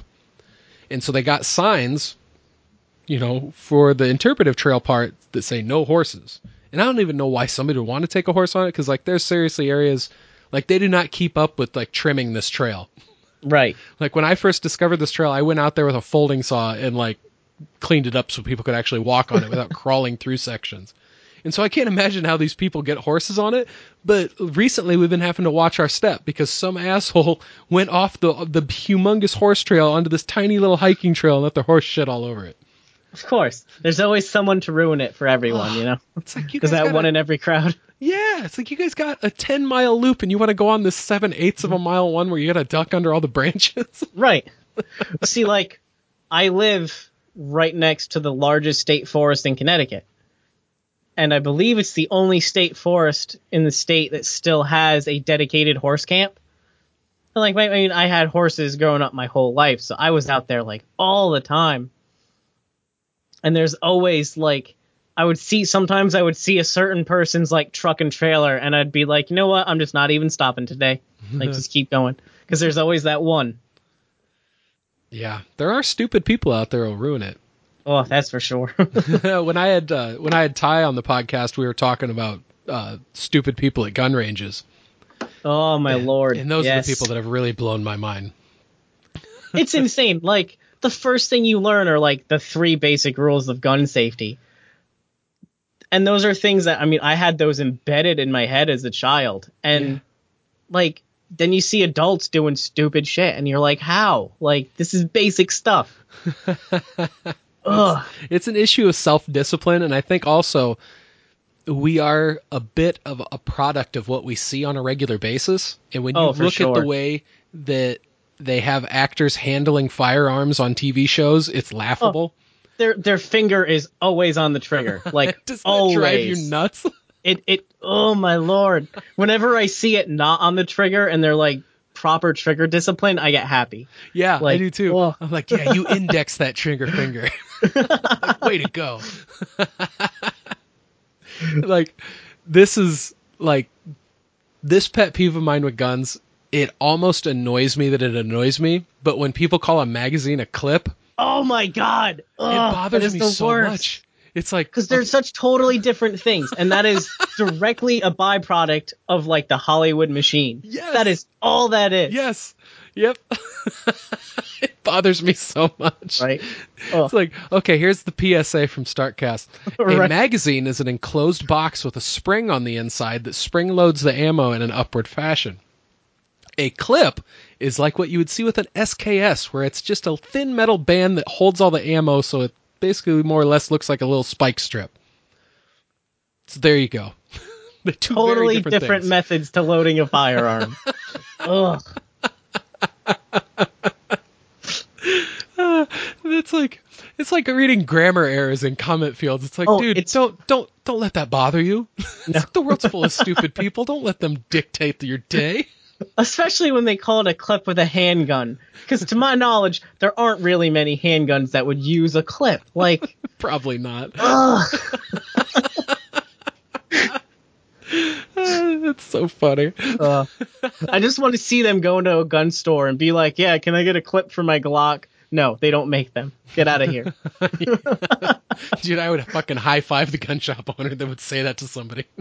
Uh, that would have been me. Which, oh, it drives me crazy. Do you shoot much? Oh yeah, uh, especially like my old man. Uh, he's he's gonna be retiring in like a year and a half or so. So for the past few years, he's gotten really into competitive trap shooting. So I've been doing that a lot with him. Oh, that's so much fun. Oh, it's a it's a blast. uh, what what sort of gun do you shoot or when you do that? Uh, I've got a, a Remington 1100 competition model. Oh, nice. Oh, I love it. So smooth. Uh, I use a I use a Remington 870. An 870 had- Express. oh, nice, nice. to be exact. Yeah, I fucking love that gun. Oh my god. See, my uh, my my bird gun for for bird hunting is uh the Remington 887, which is like the updated 870. Oh, okay, cool. Yeah. It doesn't feel as nice. Like it's it's lighter weight, but it's got more plastic to it. Okay. But it it serves its purpose. Yeah, this one. See, this was the gun that my dad originally bought, and then he won an 870 Wingmaster at a Ducks Ooh. Unlimited rally, and so that's the one that he prefers, and that's got the blue steel on it, and his Right. 870 Express has got the matte finish on it. But so I just kind of de facto grew up that when Dad and I each grabbed a 12 gauge, he grabbed the really nice Wingmaster, and I just used Right. the Express. but it's like I've killed so many ducks with that, and I, I shot my first turkey with it. I've killed so many clay pigeons with that. Oh, without a doubt. oh I know my I old a- man. I He's almost oh, gotten sorry, his dude. hundred in a row. Almost. That's what I was just gonna say. The last time I went out shooting clays, I got up to 78 before I missed. And I Oh, was nice. So bummed out. It was in that last set of 25 Yep. That yeah, I had a bunch of misses. And And once you get up that high, like it has to be in the back of your head, like you're getting close. You're getting close. yeah, and also you've raised that gun a lot at that point, so your muscles are starting to get Your tired. arms are getting tired. You're taking that, you know, that recoil. and when I started shooting trap, I was shooting a 1951 Browning A5, which was the first semi-automatic shotgun ever made. And the way it works, if you can find a video, it's super interesting. When you fire it, the entire barrel moves backward Oh wow! and that's what ejects the shell and loads the new one in. So when you're firing that, that whole barrel's essentially going into your shoulder. yeah. I sh- I would do like two rounds max, and it was just like, oh, you definitely want to wear a shooting vest with like a pad. oh, there's no doubt about it. It's like, but I'm it's a neat piece of history. Yeah, it's like I'm gonna look redneck as fuck, but my shoulder's gonna feel good, so I don't care. exactly. I remember when I was teaching my wife how to shoot uh, how to shoot clay pigeons, and I was showing her how to throw them, and she wasn't quite getting like the wrist snap where it would really release it from the Right. thrower. And so like she was still struggling with it, and so I'm just standing there, and I'm like pull, and then I'm waiting for it and waiting for it. And so then I kind of lower the gun and I'm talking to her and I'm like, you know what? Just surprise me. I'll just keep the gun at the ready. And I'm standing in like a shooting platform that somebody had made for their Eagle Scout project. And so Yeah. and so yeah, it's it's like this, you know, more or less like a one person little pavilion with like a little bench in front of you. that You can load out all your put out all your shells and stuff on. And all of a sudden, this clay pigeon just smashes right against the post, like six inches away from my head, just shatters. Surprise. And there was a group of dudes in the next one over, and they all just started laughing. They're like, "Like, did that surprise you?" like it sure shit did, man. oh, that's nuts. I'd like to get into doing cowboy action shooting. Uh, What- it's, what's it's- that? Where you just pick up the gun and shoot from the hip, or So you actually need four firearms to do that. You need two six-shot revolvers. You need a uh, a pistol caliber rifle, and you need a era appropriate shotgun.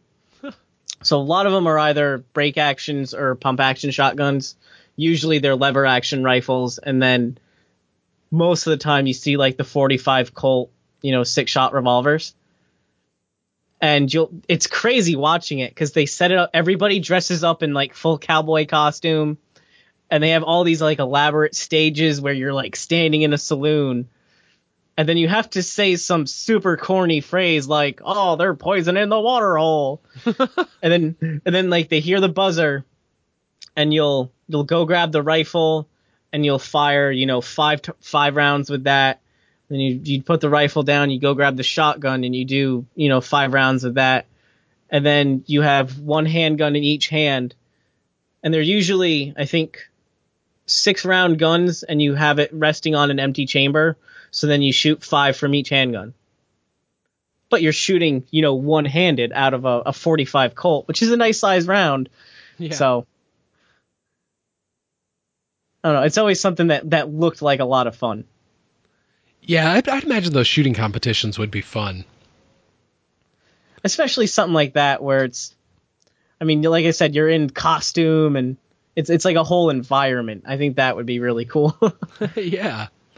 Um, I remember when I did hunter safety when I was a kid. On the very last day, they took us out to a shooting range and had a whole bunch of different rifles and uh, shotguns and stuff that we got to shoot.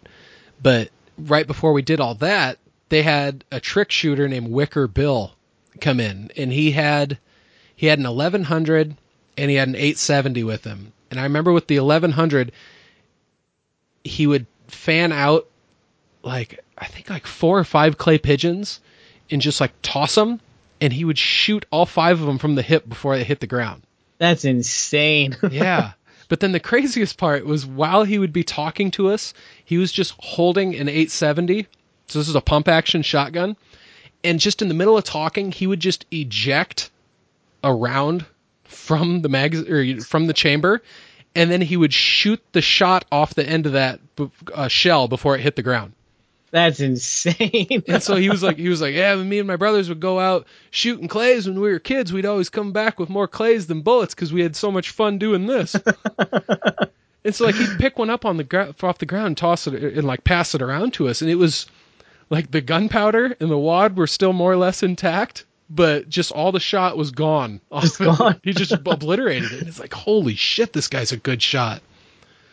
But see, there's a there's a guy who lives in. Yeah. never tried to shoot that because even then, in the back of my mind is like, what if you shoot the wrong end of that and it just turns Right. into a fucking claymore? Just- it could happen. You'd think so, right? But I I tried that with clay pigeons with a I had a pump action uh, Mossberg 410 with a pistol grip. It was like a home security model, yeah. and so the whole gun was only like 19 inches long or something like that. But it was just big enough or just small enough to where I could shoot it one handed, and so I'd stand out on the riverbank, and so I'd have a good 15 20 feet of drop. And I'd throw two clay pigeons out, and I got to the point where I could get two of them before they hit the water. Nice. And that was with a pump action. the uh the guy who taught my pistol permit class I mean he he's very old and retired now, but he actually was the pistol instructor at the Coast Guard Academy. And I remember him telling the story how he would have a revolver and he'd put six bullets in it. And there was always like that hot shot who could, you know, really proud of his shooting with with the the whatever 1911s they were shooting, and he'd give him a, a magazine with six bullets and he could fan the trigger on his revolver and empty it before the guy could empty the six out of his 1911. wow. And like, man, when you see some of those people, like how fast they are, it's ridiculous. Yeah, I remember watching this one trick shooter where they had him filmed with a high speed camera because uh, at regular speed he pulled it out and he shot six shots and you only heard two. That's insanity. just it's stacked so uh, you know so closely onto each other. It's like the sound waves just stacked or whatever. Right. It's like dude, you just fired six shots but you only heard two, and like he had these short little arms. He was like this short little fat guy and he was super talented. and he had these like short little arms and he just pull out that gun and just brap. it was accurate. They were accurate shots too. That's the funny thing about like uh about shooting sports is you have a lot of people who don't look like tr- like I guess you could say traditional athletes.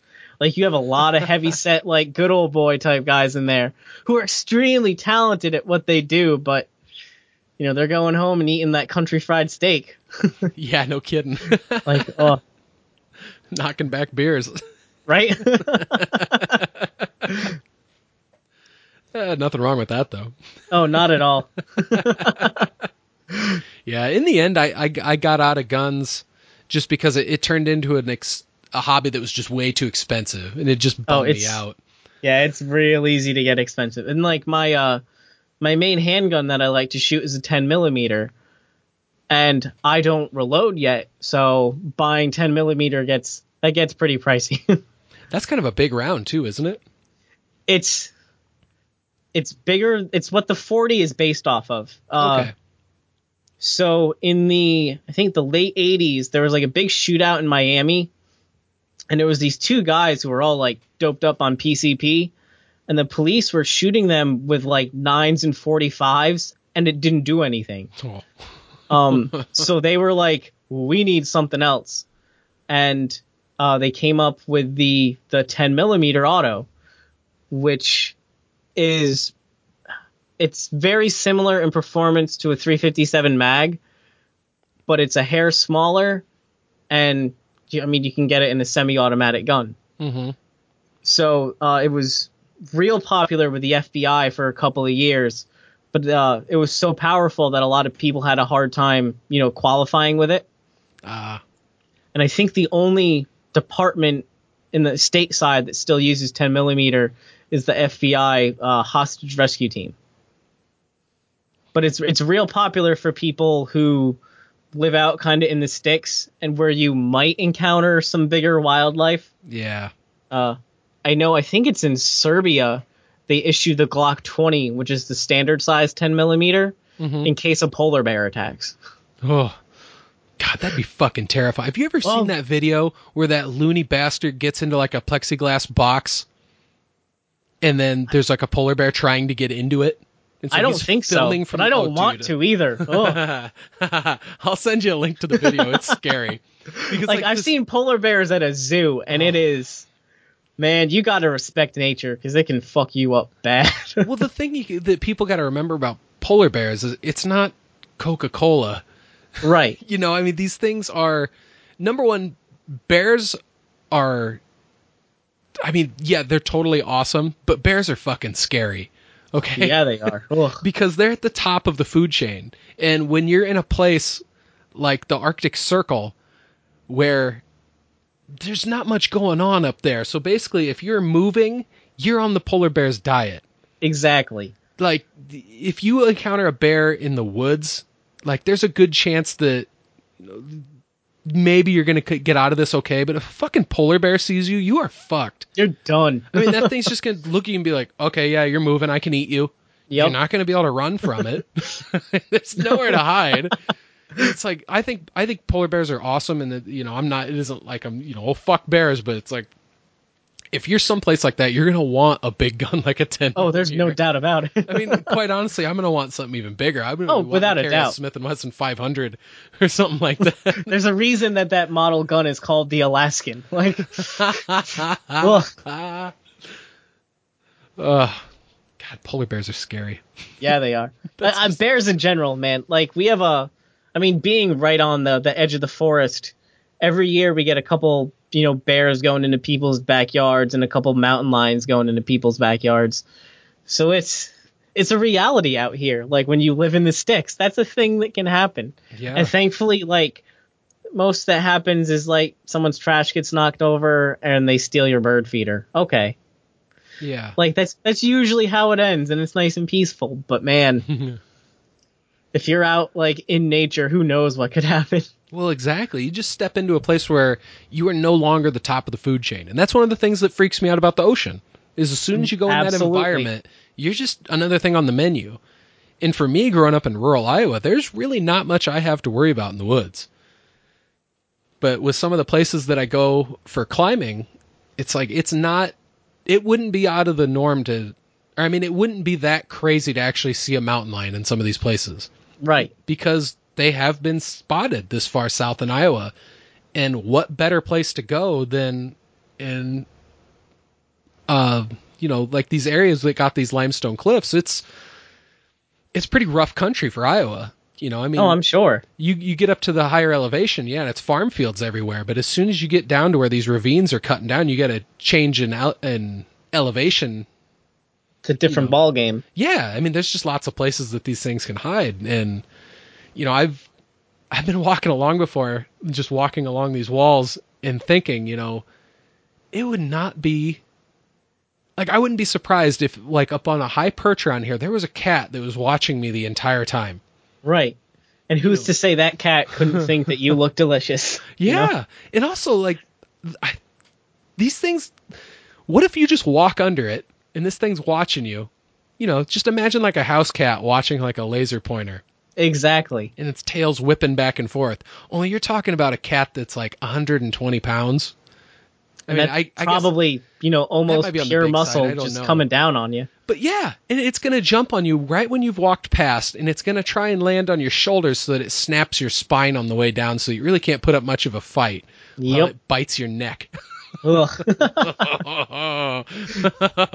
Gotta love rural living, man. Oh my gosh, right?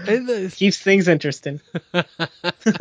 I've seen some pretty big kitty prints out in the snow, going out doing lots of winter hiking. I've Yeah. never seen one as big as a full grown mountain lion, but I have seen ones where it's like, okay, that's for sure a bobcat. And Um, I, I'm pretty sure that a bobcat's not going to want to tussle with somebody out in the woods, but I mean, have you ever been just petting a house cat and it's all happy and it's letting you pet its belly? And it flips. yeah, you find the murder button. and you don't want to find that button on one of those big cats. No, could you even imagine? right? Well, it's like you see sometimes you see videos of like you know uh, lion handlers or zookeepers hanging out with like lions and tigers. Those animals are awesome, and I respect them so much. But there's no way you're getting me in a cage with a lion. No, like no. that could go so bad so quick. Dude, have you seen those things at the zoo?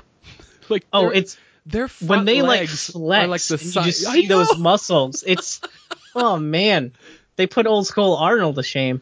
No shit. I mean, they are fucking jacked. You're like, how am I seeing veins through fur? Like, Right? this thing is so powerful. Like you'd just stand no chance at all. Oh, yeah. I mean, just look at Well, what like, a uh, house cat can do to you, because a house cat can. you don't want to tussle with a house cat, Right. But, but a lion? No fuck. I mean, it's just no way. Can you believe Have you heard of, uh, just fucking toss people to those things? I'm sure they would. Oh my Ugh. God. Have you uh, have you heard of Charles Atlas? Oh, that name sounds really familiar. Is he like a weightlifting dude? He was an old school bodybuilder. There you go. like the traditional like triangle top, narrow legs type body, like old school Uh-huh. strongman. And he devised this workout program of dynamic tension, and you can buy like that workout program now. And it's really funny because it still reads like a 1950s like pamphlet. But he based that workout after watching how lions would like stretch themselves and use their muscles to work against each other. It was pretty interesting. Yeah, that's kind of cool. Yeah. I got into this company called Iron Minds a long time ago, and they make these um like grippers. You know, like the old school grippers that you could get, where it's like you could bang out like hundred reps, and like Oh, your yeah. hands would still be going strong. Yeah. Well, Iron Mind made these really, really heavy duty ones called Captains of Crush, Okay. and so that was my introduction to to this company, and they make weird weightlifting equipment like that. Interesting. Yeah, but one of the the things that I I bought a book from him called Super Squats, and so it's, a, it's a squat routine where you just do one set of twenty squats, but you got to start it at like your maximum, Huh. and then the next time you do the squat workout, you add five pounds, and so every time you do it, you add five pounds, and you've got to do it in the morning before you've had any sort of nutritional intake in your body. And so, yeah, what it's supposed to do is it's supposed to put your body into a stress state where you're doing something that is extremely taxing. You're using your biggest muscle groups to do it. And since your body doesn't have any nutrition to draw from, it actually makes your body start cre- uh, upping the testosterone that it's producing. And so- Interesting. yeah, and so if you do this workout correctly, you're supposed to be able to put on like 25 pounds of muscle in six weeks or something crazy like that. Yeah. But I read that this one dude who was working on closing a number four Captains of Crush Gripper, which is like something like 365 pounds, Whew. if you can touch the handles on this thing. And so this dude was training to be able to close a number four. And so he wanted to up the amount of testosterone that his body was producing. And Oh, so he did the super squats routine with it. And so he ended up being the first guy. I think his name was Joe Kinney. He ended up being the first guy to close a number four. And this dude was so freaking humongous, he could pass a quarter through his wedding ring. Whoa. That's just insanity, man. That's not the same species that I am. No. like I'm a somewhat big, I'm a larger than average guy, but like I would stand next to somebody like that and be like, "Please don't eat me." well, that was like uh I think it was last year when I went to Rhode Island Comic Con. I walked by Lou Ferrigno, Oh shit! and that dude, I I would still not want to pick a fight with him because he is still ripped. And I was like, "How are you a person?" Like, Shit, right? Did you ever see the movie I Love You, Man? oh yeah, Jason, is it Jason Segel? right. His character picks a fight with him. he just gets his ass whipped. oh, so good. That's good shit. it was crazy seeing him in person like because you think you know i mean he's getting older in age like you don't think he'd still be you look at a lot of these older guys and they're not nearly that physically fit anymore. Man, it was he's a beast. oh, it's got to be TRT, right? it's got to be something like that, man. Like, oof. like I just started working out again, but like, man, I don't know how much effort's got to go into something like that. Oh, jeez. Yeah, I can't even imagine. Like, uh, that takes us a lot. I mean, you're spending a lot of time in the gym to be that like as big as The Rock. Oh yeah, when he's like in his movie shape, like, ugh. and then you like there are videos of him showing like you know his diet plans for that.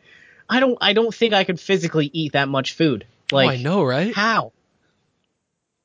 There was another video I watched. I think it was one of the BuzzFeed videos, which I'm like I'm iffy with BuzzFeed, but sometimes they do some cool videos.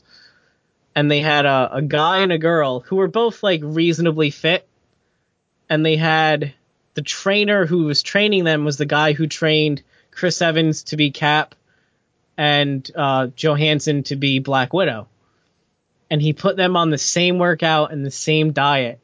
And I think they were only on it for like six weeks, but it was insane, like the difference that it made. Like, oof, I don't know, man. oh, I bet, man. I mean, if you give your body the right building blocks, and you no, just keep tearing it down and giving it the right stuff to build it back up, like right, what it's actually capable of doing is so impressive. Yeah, and I know in the end that's where my that's where I my biggest failing is always my diet. I could always do better with my nutrition. Well, I'm right there with you, man. Like I've I've definitely cut down a lot of the stuff from my diet. Like I I don't drink soda anymore. Um, I, I cut out smoking. I think that's definitely been like the best decision I've ever made. Yeah, that was something I was going to ask you about too with the vaping, but yeah, we can talk about that if you want, because that's if anyone out there is smoking, stop. Like, please, it's horrible. oh my, because I, I think I switched. It's been probably about two months, I'd say. And uh, man, it is a world of difference. So, like, if you're having like, you know, like a like a Nick fit or whatever, like it, it does seem to like satisfy it if you're just hitting a vape pen or whatever? Yeah, so when I got my first vape, the one I got, it was made by a company called Aspire. And it, it was low wattage. I think it only went up to 30 watts. So it still had like the control on it. You could change it from I think it went as low as like 15 up to up to 30. Um, and there's a lot of like different vape pens that don't have any adjustability. It just it is what it is. It's called a regulated battery where it'll start at maybe you know 40 watts and as you get lower it'll adjust accordingly so your battery lasts longer versus a non-regulated battery where you set it to whatever wattage you want and it stays there until the battery just can't feed that anymore and the the first vape machine that I had uh it was designed to draw just like a cigarette so like the the mouthpiece was the same size as a cigarette butt It was a very similar inhale. And I was I used that one for about two weeks, and then I went back and I bought one that was a bit more bigger and had a completely different style of like you know intake off of it. And since I switched, I've had one cigarette when I was at the bar. I had left my vape in the truck and I just bummed one off a friend, and it was like the most disgusting thing ever.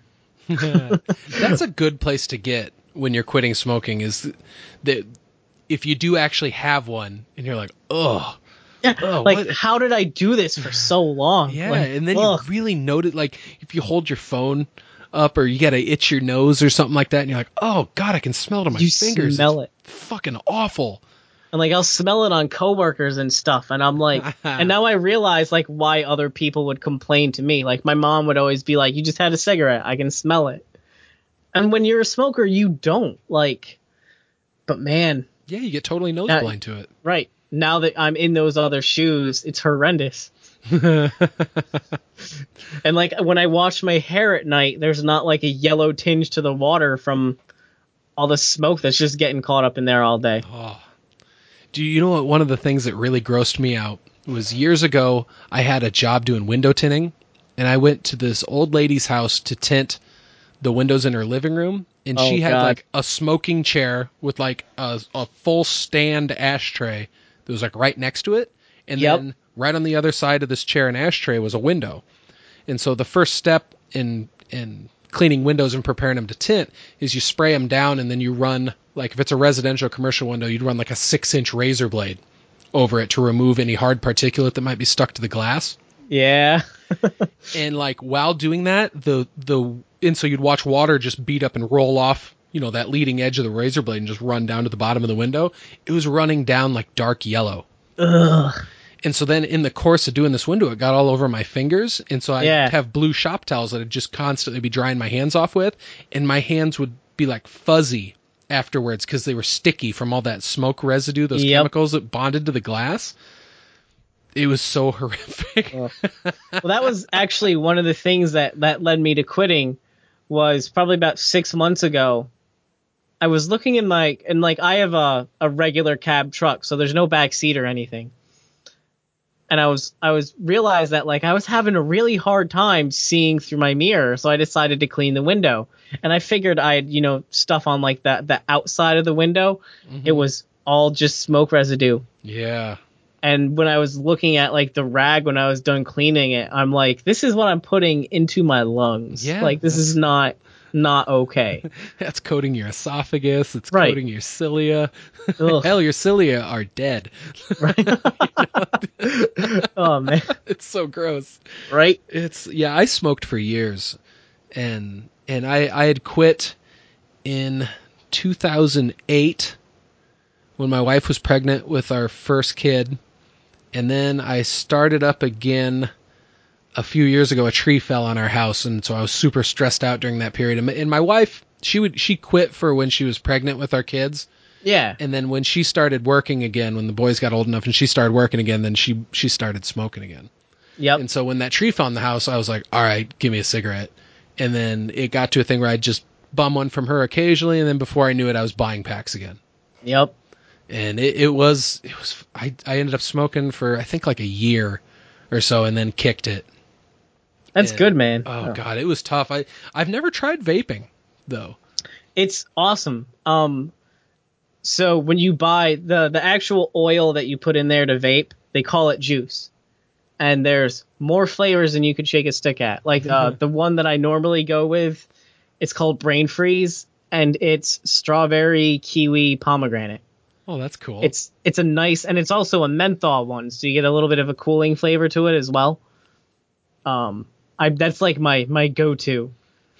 I've I've got another one that's like a, a pink lemonade. I've got another one that's uh, it's like a blueberry grape one. Like, I like the the sweet fruity flavors. And but at the same hand, if you were someone who was looking to quit, you can just get tobacco flavored. I don't know why you would because it tastes gross. but when you could, you know, essentially be smoking Kool Aid, like Some people, I like the taste. really? like, you enjoy that, buddy. and uh like now the the setup that I have now, it's by a company called SMOK. And I have a, an AL85, that's what my my mod is called. And it goes up to 85 watts. It just runs off of one battery. And so you have these different like the the thing that you put the the oil in is called a tank. And within the tank you have coils and the coils have some sort of cotton wrapped around them that act as a wick and they suck up the the oil. And then there's going to be some sort of trigger whether it's just a button or whatever that you press and you hold. And that sends the current through those coils which heats up the oil and then you in- inhale that that vapor that it creates. And then you can get the the different oils with different um, nicotine levels so I'm either like a three milligram or a six milligram nicotine, which is down from where I would have been smoking traditional cigarettes. Because at, at that point I was like a pack a day smoker. So that would be I if I was to continue at that level, I'd probably be like a 12 milligram level. Um, but I had no issue just dropping down to a, a lower milligram, and it's been awesome because if I'm somewhere where I can't like really go out and vape for a few minutes, I'll just take a hit or two, and it I don't know how much of it is me getting the nicotine and how much of it is like a psychological thing, but it definitely takes away the craving. Well, that's good. Yeah. Do you have a, a plan to like keep stepping down the nicotine until at some point you're just hitting, you know, juice without any nicotine in it at all? Yeah, that's the game plan. That's the the end course. I figure I have like a couple bottles of this stuff left at most of it's like the six milligram level. So when I start running low on this stuff, I'll I'll knock it down a level, and then I'll stay with the three milligram for a bit, and then knock that down to the zero. That's awesome, man. Yeah, thank you. I've been kind of following your your quitting smoking journey on Facebook, and yeah, I'm proud of you, man. That's great. Oh, I appreciate it, man. It's been because I've been I've been a smoker for I'd say about ten years now, and I've been a pack a day smoker I'd say for like five. It And it's- up, it's- man. I was thinking about it, like, because you figure you're spending close to ten dollars a day on cigarettes. Like, that's a lot of money. That's, you know, over three hundred dollars a month, easy. Like, that's a car payment. Yeah. or if it was Jordan, that's like half a payment for a hot toy. Like, you know? Yeah, no kidding. Had And, no uh, idea statues would ever get that expensive. Oh, it's insanity, man. Like the most I've ever spent on like a, a regular collectible, I think was like right around a hundred bucks. And that was on a really nice uh, Megazord, like when they did the Legacy collection, oh, nice. which were die cast, and they were really cool. I ended up selling that one. I got rid of a lot of my collection, but Yeah. I, th- I think the only collectibles like statue type thing I've ever bought was uh, a a what is it? Probably like a six or seven inch Buddy Christ nice, from the movie Dogma. right? when uh I think it was last month I went down to New York City and I got to see, you know, Rebecca and Janine and Cindy yeah. and Gus and uh when we were at one of the comic shops, they had this gorgeous statue of Wonder Woman in her full armor and she's got her sword and she's riding this like huge, you know, Percheron horse, which is a big draft horse hmm and it was just like the most badass statue I've ever seen. And it, it wasn't that bad considering. I think it was like 350 bucks, Yeah. but it was like this was a piece. Like it made a statement. Yeah. I think I've seen that one. I think I know what you're talking about. oh, gorgeous. but Oh, no, I got cool. I like collecting stuff for a while. I got really into importing the like the Japanese version of the Power Ranger toys because they're so much better over there. But it was it was an expensive thing, and then they they take up so much room. Like, and I've been working on downsizing a lot of my stuff, so that collection had to go. yeah. Yeah. Having less stuff is never a bad thing. No, it's it's really nice because like at one point I had almost every Ninja Turtle figure in the current line. And then I still had a bunch of Power Ranger toys.